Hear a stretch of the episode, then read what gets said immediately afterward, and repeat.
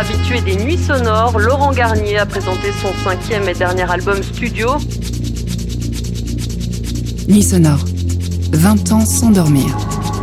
Encore cette année, Laurent Garnier sera présent sur les nuits sonores. Laurent Garnier, All Day Long. Épisode 6, la foule, la messe et Laurent Garnier.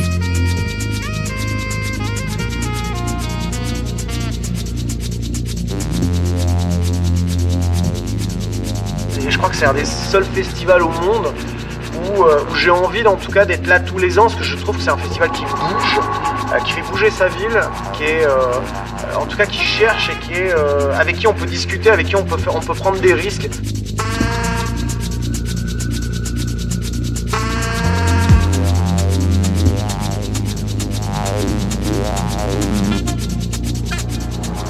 Une cathédrale industrielle, une foule, un rituel, une messe.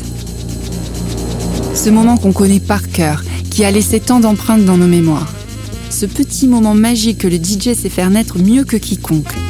Quand tout s'arrête, que la planète cesse de tourner, que le temps est suspendu et qu'on sait que dans quelques secondes, il va faire exploser le dance floor.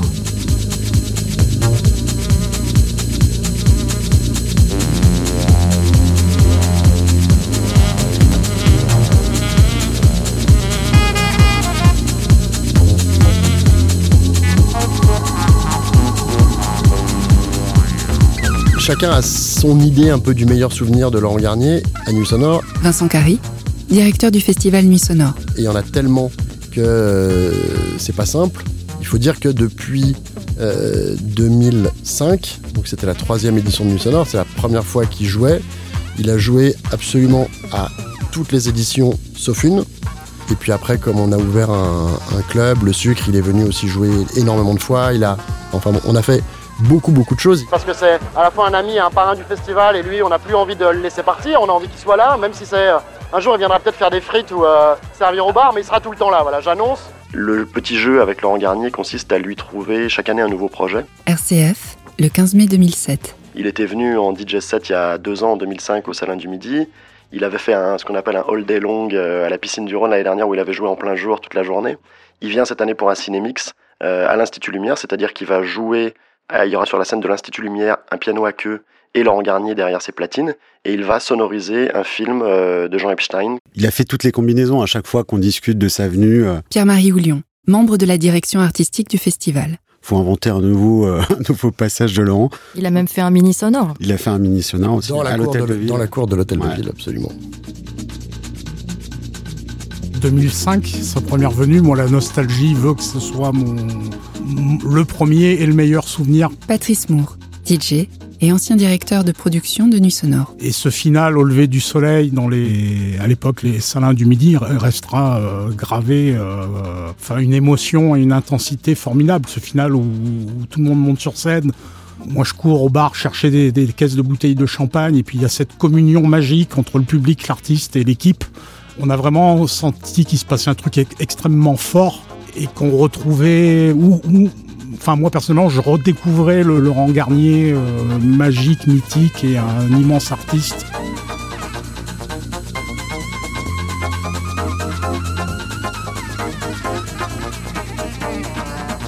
Ce final au Salin du Midi, Frédérique Joly, co-directrice d'Artifarty. À une époque où on ferme nos lieux encore à 7h du matin, c'est aussi pour moi un moment de bascule du format du festival, du rendez-vous en fait qu'il représente à Lyon, et la certitude que on a atteint une nouvelle dimension. En 2005, avec l'arrivée de Garnier, et surtout avec ce final, et ce qui se passe avec le public à ce moment-là, moi me donne la certitude que c'est parti, quoi. Mon premier Nuits sonores, c'était complètement ouf. C'était complètement ouf. Laurent Garnier, DJ producteur. On était dans un lieu, c'était des espèces de warehouse, je peux pas te dire où c'était, mais très très grande salle, très très grande scène, et je me rappelle, j'avais fini avec des morceaux de drum and bass et tout, on avait terminé, toute l'équipe des Nuits sonores était venue, on avait refait un quart d'heure ou 20 minutes de plus, les gens étaient hystériques. Mon histoire avec les Nuits sonores est vachement belle, parce que dès la première édition, ça a été hyper fort. Le hall des Longues, qui a d'ailleurs marqué la j'allais dire, l'acte de naissance des Days à Nuits sonores. Ça a été le grand moment où on s'est dit, tiens, ok, le clubbing de jour, la club culture diurne, c'est parti. Ça a dû créer un précédent, à mon avis, énorme dans la tête de beaucoup de gens. Je pense que lui-même a pris une petite baffe ce matin-là, en tout cas, de voir cette communion qui s'était peut-être un peu perdue pendant certaines années difficiles pour la scène électro-française. Et là, on parle d'avant la création de Nuits sonores, où Laurent jouait d'ailleurs très très peu en France. Et je pense qu'il a retrouvé cette joie, ce plaisir et cette communication avec le public qui est devenu vraiment son public. Quelque chose est né vraiment ce jour-là entre ce public de ce festival et cet artiste. Pour préciser quand même ce que dit Fred, parce qu'on terminait nos nuits à 7h ou 7h30, mais là c'était 8h30, 9h-15, la fin des Salins du Midi. Je me souviens très très bien de ce premier, on va dire, dérapage d'horaire un peu historique du festival, où là on s'est dit, de toute façon, allez, on laisse filer. Effectivement, il y avait tout le monde sur scène, c'était quand même un bordel pas possible.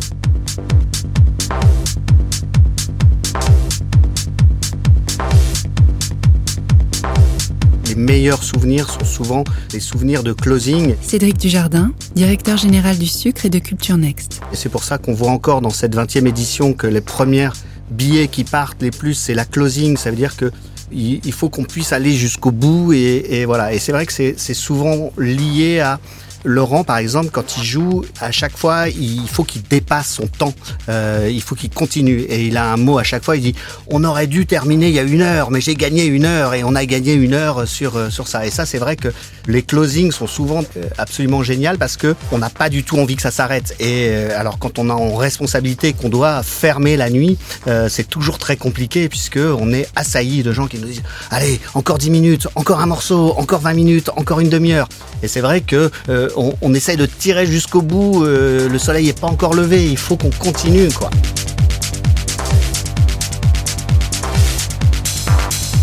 Le closing en B2B avec Fleur Glitter la dernière fois. Deena Abdelwahed, artiste musicienne. C'était au moment de coucher de soleil. Je sais que Laurent Garnier le fait, d'habitude. C'était très symbolique. Nous trois, nanas, toute race, âge confondu. Et en fait, ça a marché. C'est ça que j'avais trop peur, que ça soit trop superficiel. Mais en fait, non, pas du tout. Et c'était bien, oui, bien active, ouais. Bien chargé, bien rempli, bien... Ouais, c'était un beau moment, en fait. Je m'y attendais pas du tout. Ah bah on a des souvenirs émus et pénibles des moments où on doit aller couper les scènes. Où, d'ailleurs, on s'est fait huer, engueuler, jeter des gobelets dessus des dizaines et des dizaines de fois parce qu'on arrêtait quelque chose qui effectivement est inarrêtable.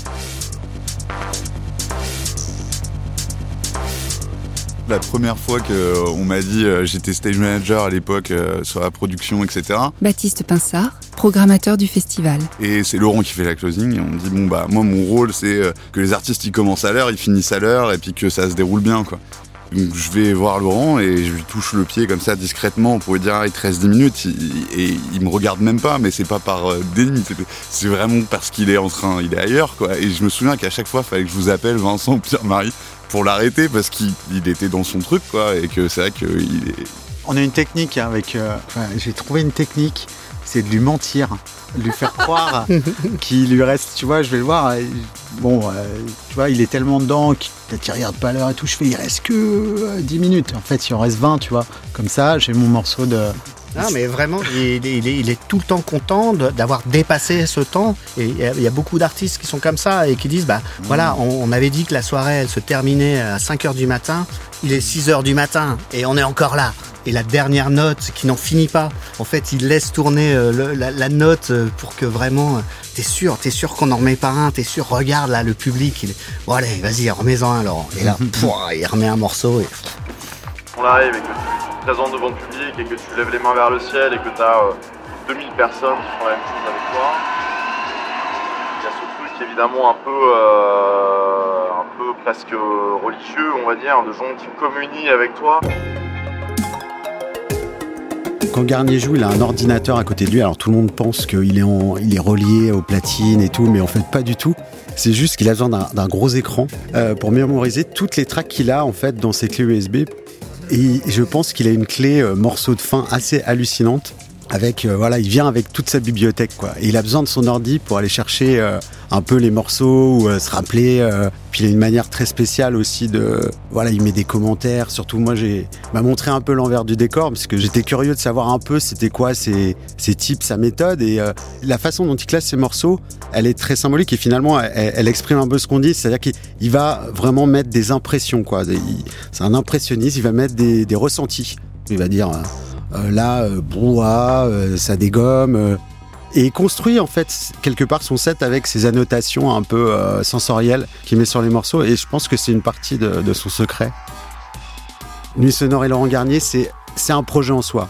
Laurent Garnier à je ne sais pas où, à Bergagne et tout, c'est génial, c'est super. Mais Laurent Garnier et Nuits sonores, c'est quelque part une combinaison magique. C'est quelqu'un qui... avant chaque set, mais même 20 ans après, et encore hyper stressé, hyper concentré. Tu l'appelles 3 jours avant, ou lui il t'appelle 3 jours avant pour te dire, enfin c'est presque hallucinant, pour te dire, je vais pas y arriver, je flippe. Enfin tu vois, tu fais non mais mec, c'est incroyable. Et il est extrêmement concentré, extrêmement stressé. C'est quasi impossible de lui dire, viens, on va boire une bière avant. Tu vois, enfin c'est pas possible. On a eu l'occasion de voir cette exigence et puis ce côté aussi de quelqu'un qui a... Bon, il a une générosité légendaire et qui se voit même dans sa posture physique, je trouve, quand il est au platine, hyper à l'écoute des gens, vraiment dans un truc où il est... Tu sens que ça lui confère un plaisir énorme, finalement, cet espace de partage, la réception, ce qu'il prend, parce que lui, il reçoit du public et tout. C'est assez rare, cette générosité. Je pense qu'il y a une véritable reconnaissance du public pour ça. C'est rien d'incroyablement gentil, en fait, et ça se ressent beaucoup. Ce qui représente aussi dans le festival, c'est ces moments de grande messe, en fait, de grande messe techno, de moments où on retrouve peut-être, je sais pas, Patrice, ce que t'en penses, mais aussi la fibre, finalement, de l'émotion, des grands moments d'intensité qu'on a pu connaître dans les rêves aussi, dans les années 90. C'est exactement ça, moi, je trouve que... Au fil des années, ça n'a pas changé. C'est pas péjoratif ce que je dis. Heureusement, comme tu viens de le dire, on retrouve cette générosité, cet état d'esprit de communion, de partage et tout simplement de fête qu'on a eu pendant quelques temps avant Nuits sonores, un peu tendance à oublier, notamment en France, après la répression, la chasse aux sorcières. On a oublié que dans la fête, il y avait le mot fête. Et ça, Laurent, au travers de ses sets, c'est très bien le véhiculer, le faire partager. C'était post-Covid, c'était une reprise de fête. Déborah Meyer, responsable des bars. Et en fait, tout le monde avait envie de retrouver cet esprit, tout le monde avait envie de retrouver cette ambiance, tout le monde était content et les clients ont même été emportés par cette joie qu'ils ont transmise et c'était la folie. Et puis bon, on va pas se mentir, Laurent Garnier a participé à ça aussi parce que il a fait un set incroyable sur ce moment-là. C'était une closing incroyable, je m'en rappelle comme si c'était hier, c'était incroyable. Par rapport à dernier jour, par rapport à l'ambiance, par rapport au retour de la fête, au retour de Nuits sonores, il a balancé un truc génial. Mais génial. J'ai adoré. Tout le monde a adoré. Toutes ces grandes figures de la techno ont toujours réussi à créer une sorte de liesse, de techno-cathédrale, quoi. Quand Vitalik se produit à Nuits sonores, t'as aussi quand même ce côté grande messe. Et à chaque fois, c'est assez impressionnant. Alors, c'est vrai que musicalement, ce qu'il avait fait ces 10 dernières années était un peu moins dans cette esthétique techno, un peu... on était sur des choses plus rapides ou... une puissance, mais pas de la même manière. Mais je trouve qu'à chaque fois que Pascal a joué en live, c'était... Ou alors quand on joue ses morceaux. Même ces morceaux suffisent déjà à mettre...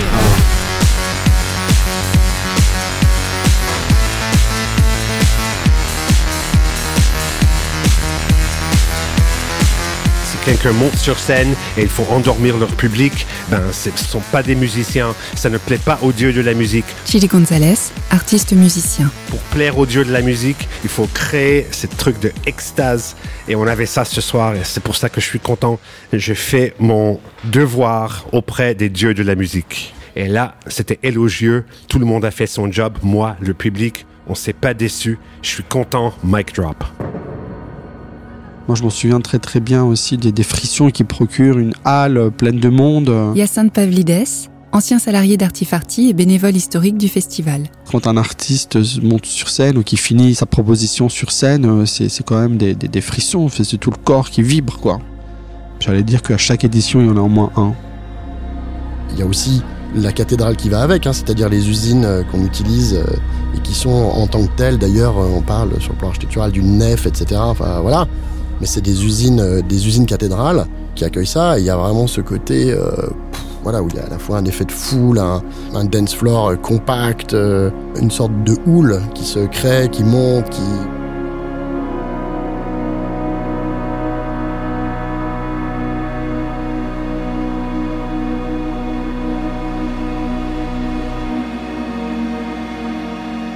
Nuits sonores, c'était attendu comme le Messie, quoi. On était aussi dans des cadres, dans des lieux qui ne sont pas faits pour, donc il y avait aussi ce défi technique et de sonorisation souvent. On a souvent une grande scène un peu qu'on construit autour notamment aussi d'un travail très fort de room design, donc c'est-à-dire de mise en place de lumière dans la salle, parce que dans ces messes, ce qui est important, c'est effectivement l'artiste et comment il communique avec le public, mais c'est aussi tout ce décorum qu'on va pouvoir créer et qui va pouvoir enrichir encore plus ce côté cathédrale. La chose dont je me souviens sur une des premières fois où j'ai joué... Jennifer Cardini, DJ productrice. Ça a été le closing, je faisais le closing. Et je pense que c'était... alors je ne me rappelle plus le nom du lieu, mais il y avait des espèces de vitraux. Et j'ai joué le matin et la lumière est rentrée dans le lieu. Et je me rappelle avoir joué ce track de Undo, Despacio, qui était sur son album, qui est sorti sur Factory City. Et ça a été un moment magique. Je pense que j'étais debout sur les enceintes. J'ai escaladé le mur d'enceinte. Ça a été un moment de communion avec le public qui a été vraiment très fort. On m'en a parlé pendant des années. On m'en a parlé il n'y a pas très longtemps. Mais je garde ce souvenir. C'est un de mes plus beaux souvenirs, en fait, de DJ, parce que c'est ce qu'on recherche, en fait, ce moment où... je sais pas combien il y avait de personnes dans cette salle, mais c'était énorme. Et tout le monde était avec moi, quoi. Donc, je pense que j'étais pieds nus en débardeur et j'ai escaladé le mur d'enceinte. Et je me souviens plus de grand-chose après ça. Mais c'était un moment magique, ouais. C'est le DJ, c'est le public, c'est l'endroit, c'est le disque qui est joué à ce moment-là, c'est multifactoriel, c'est un point de rencontre entre tous ces éléments, quoi.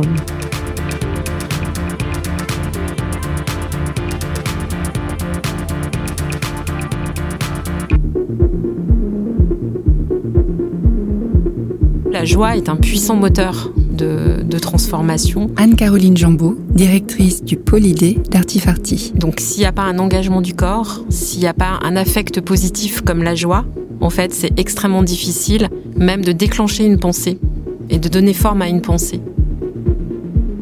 Et la fatigue contribue aussi à une forme de transe. C'est-à-dire qu'il y a... d'euphorie. Ouais, clairement. Dans la joie, il y a aussi... quelque chose qui se libère, qui va à l'encontre des passions tristes, en fait.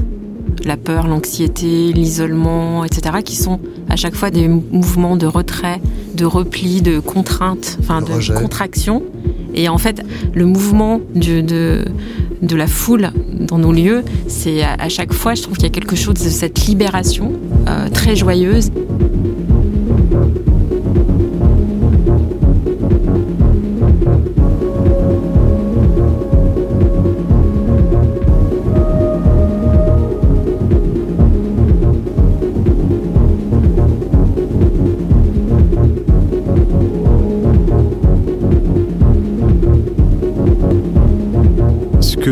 Dire par rapport à ce morceau donc, qui s'appelle Nuits sonores, il est assez symptomatique de ce dont on parle autour de la messe, parce que il a été créé par un artiste qui s'appelle Floating Point, qui s'appelle Sam Shepard, qui est intéressant dans son profil parce que pour le coup, contrairement à un Garnier, c'est quelqu'un qui vient pas du tout du même univers. À la base, c'est un nerd, et il est chercheur, il a fait une thèse, c'est un matheux. C'est effectivement une nouvelle, nouvelle frange de la population qui s'approprie aussi la techno, parce que c'est des gens qui se mettent pas forcément très en avant. C'est quelqu'un, quand on le connaît ou quand on le rencontre, qui est très timide aussi et qui investissent le champ de la musique festive, techno. lui, c'est quelqu'un qui vient du jazz, qui vient des musiques expérimentales et qui à un moment donné découvre ce moment de liesse, de messe joyeuse justement. Le jour où il passe ce morceau pendant Nuits sonores et il se dit waouh, il se passe un truc incroyable. Voilà, souvent les DJ testent un peu leur production. Bon, lui c'est un petit génie, un touche-à-tout quoi. Il a travaillé sur de la chorégraphie, il a travaillé avec une multitude d'artistes.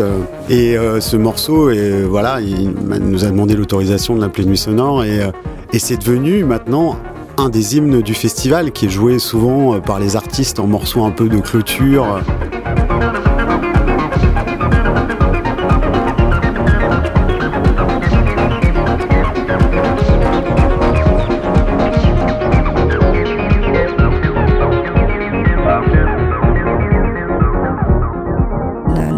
De la nuit 4. Voilà, historiquement, ça a quand même été toujours ce moment un peu de catharsis, là où c'est pourtant pas tout à fait la fin du festival, mais en tout cas, c'est la fin de notre site de nuit. Parmi ces grandes soirées de clôture, moi, je me souviens de celle avec The Blessed Madonna, à l'époque The Black Madonna, qui avait été quand même un moment pareil de joie totale et de libération, enfin, un moment absolument excellent qui était aussi très vraiment dans le partage avec le public. C'est mon festival préféré en France, c'est clair. The Blessed Madonna, DJ productrice. Vous savez, il y a des endroits qui sont très liés à mon histoire personnelle au début de ma découverte de l'Europe. Et Nuits sonores est clairement l'un d'entre eux. Sur la première édition particulièrement, j'ai eu la sensation que je prenais un tournant et je ne m'y attendais pas. Je ne savais même pas si des gens allaient venir. J'étais encore à cette étape de ma carrière. Et ça s'est avéré vraiment fou. Les applaudissements ont tellement duré que j'ai dû m'asseoir sous la table. Les gens ne partaient plus. Mon set était fini et je me disais, qu'est-ce que je dois faire maintenant ? C'était l'une des premières fois où j'ai senti que quelque chose de vraiment important était en train de m'arriver. On est privilégié de pouvoir voir ça de la scène, de voir un peu toute cette énergie qui d'un coup break. Tu vois, tu parles d'un break quelque part, hein, et quand ça part, voilà. Et il y a beaucoup d'artistes qui savent évidemment bien jouer avec ça.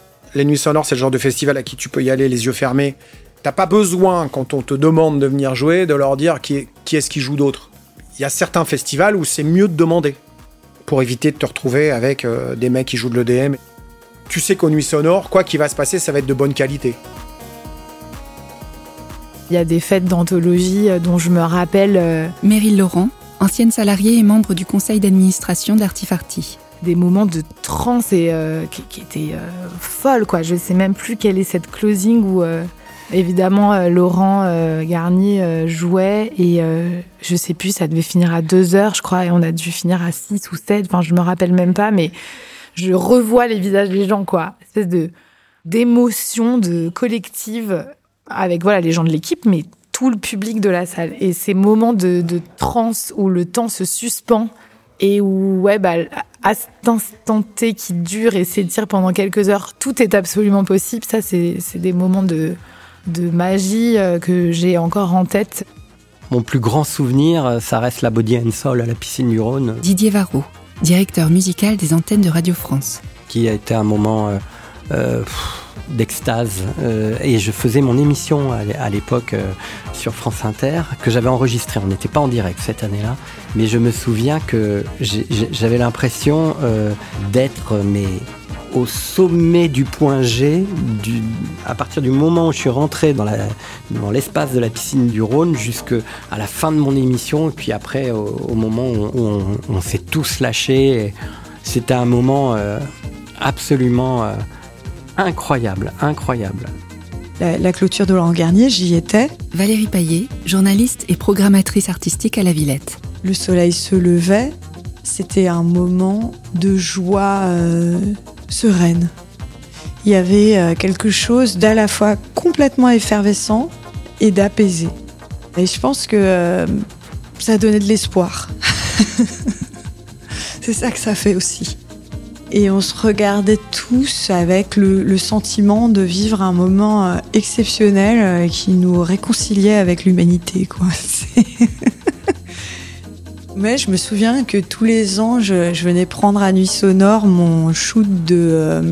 Enfin, chaque édition de Nuits sonores m'a donné de l'espoir en l'avenir de l'humanité, en la possibilité de construire ensemble une société avec des valeurs justes. Ça paraît cucu un peu, dit comme ça, mais c'est vraiment ce qui m'arrivait. Je m'organisais pour que ce soit possible de vivre le festival pleinement, parce que je savais qu'en sortant, j'allais être rechargée de l'énergie pour passer l'année. Pour passer l'année avec l'envie de travailler, avec l'envie de rencontrer encore des gens, avec l'envie de trouver des concepts. Enfin voilà, je savais que j'allais recharger les batteries à tous les niveaux, quoi. Alors que c'est fatigant de danser toutes les nuits, de ne pas dormir, mais en même temps, c'est ultra vivifiant.